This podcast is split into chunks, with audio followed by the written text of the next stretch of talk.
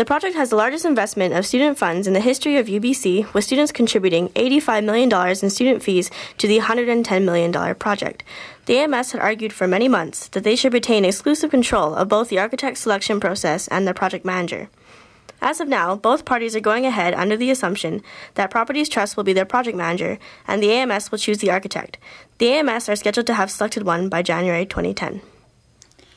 The announcement of SFU's acceptance into the NCAA came in July as the university was officially welcomed into the Great Northwest Athletic Conference for the 2010 2011 season, a year sooner than the project 2011 2012 date.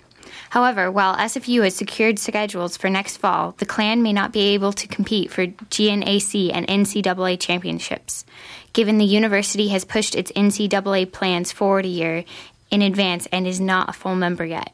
For SFU teams currently in the Canadian West Division, the immediate jump to the NCAA eliminates the transition year for what would have provided coaches the extra time to beef up their rosters to NCAA competition standards. His Holiness the 14th Dalai Lama is familiar to us as the figurehead of a contentious, politically charged campaign for the separation of Tibet from the People's Republic, Republic of China. But the purpose of his visit to the Chan Center a week ago was not to talk about Tibet, it was to participate in the Vancouver Peace Summit. As the first Dalai Lama to travel to the West, he is a rock star presence, selling out his appearances even as tickets to the Peace Summit ranged up to $200 each.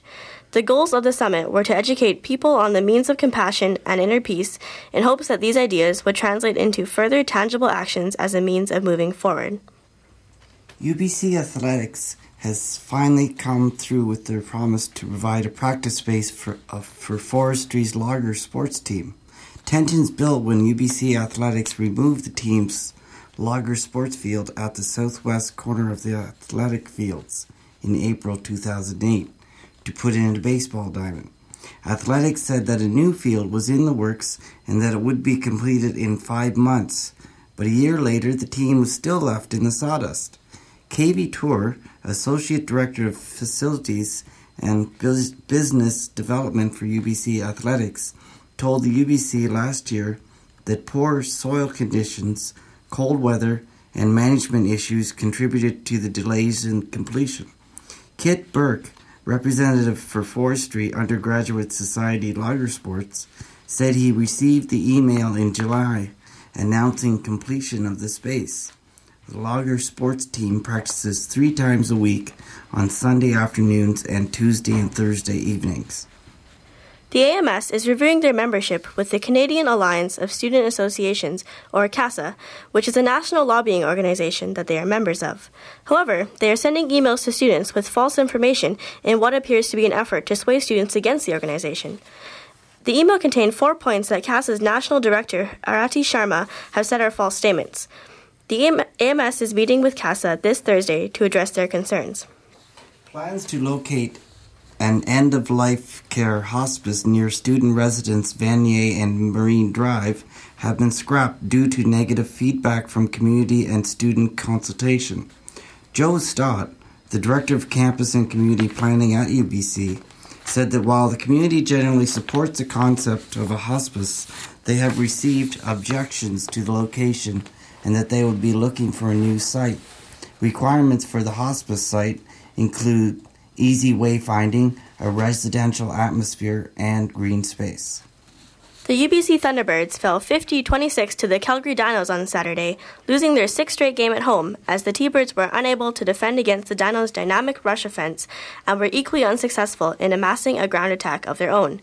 The Dinos are by far the best in the conference at defending against the running game, holding their opponents to an average of 85 yards rushing per game. UBC heads out east this weekend for a match against the 3 3 1 Saskatchewan Huskies, where UBC will again be underdogs. More than 250 students and alumni piled into the Life Sciences Center last Saturday, buzzing with anticipation for the second annual TEDx Terry Talks, a student conference modeled after the well known TED conference that features the world's, world's brightest minds giving talks on technology, entertainment, and design. Seven UBC students and one alumnus shared ideas they felt passionate about. Jeff Costella, who helped organize the talks, is here today to talk to us about the event. Hi, Jeff. Hi, how are you, Tara? I'm well, thank you. Can you briefly tell us what the TED Talk, TEDx talks were about this year? Sure. So TEDx Terry Talks is a program that's put on by the Terry Project on campus, and um, it's a takeoff on the TED um, program from TED.com. If you're not familiar with it, it's a series of speakers from around the world who get the chance to speak about their passions to a wide audience.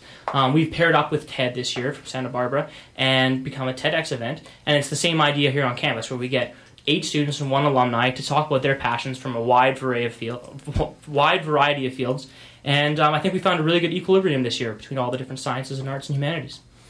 This is still an early project. What is Terry looking at improving for next year? Well, I think first of all, the most important thing is that we're really, really happy with how it went. We had great speakers. We had a really good audience that was really engaged all day. So we haven't really had meetings yet on how we're going to improve it for next year. Um, there have been some talks about moving it towards the Chan Center out of the LSC, although that kind of boosts up our expense and also uh, how many students need to come out to it. So we're taking it step by step, but we've had a hugely positive response from the student population so far. So we're definitely looking to make looking forward to making improvements for next year.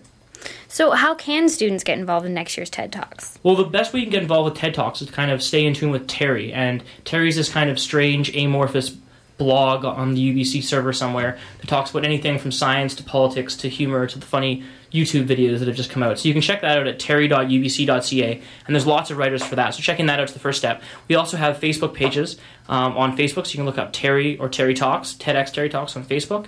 Um, and this year we're also trying to get our wish together. So if you're not familiar, one of our speakers was granted a, a wish from their Terry Talks, and that was Tahira Ibrahim, and she Ibrahim, and she um, she wants to start a, a multicultural, multi faith kind of organization on campus to oversee a lot of the different groups and how they're working to make sure they're inter- interacting better.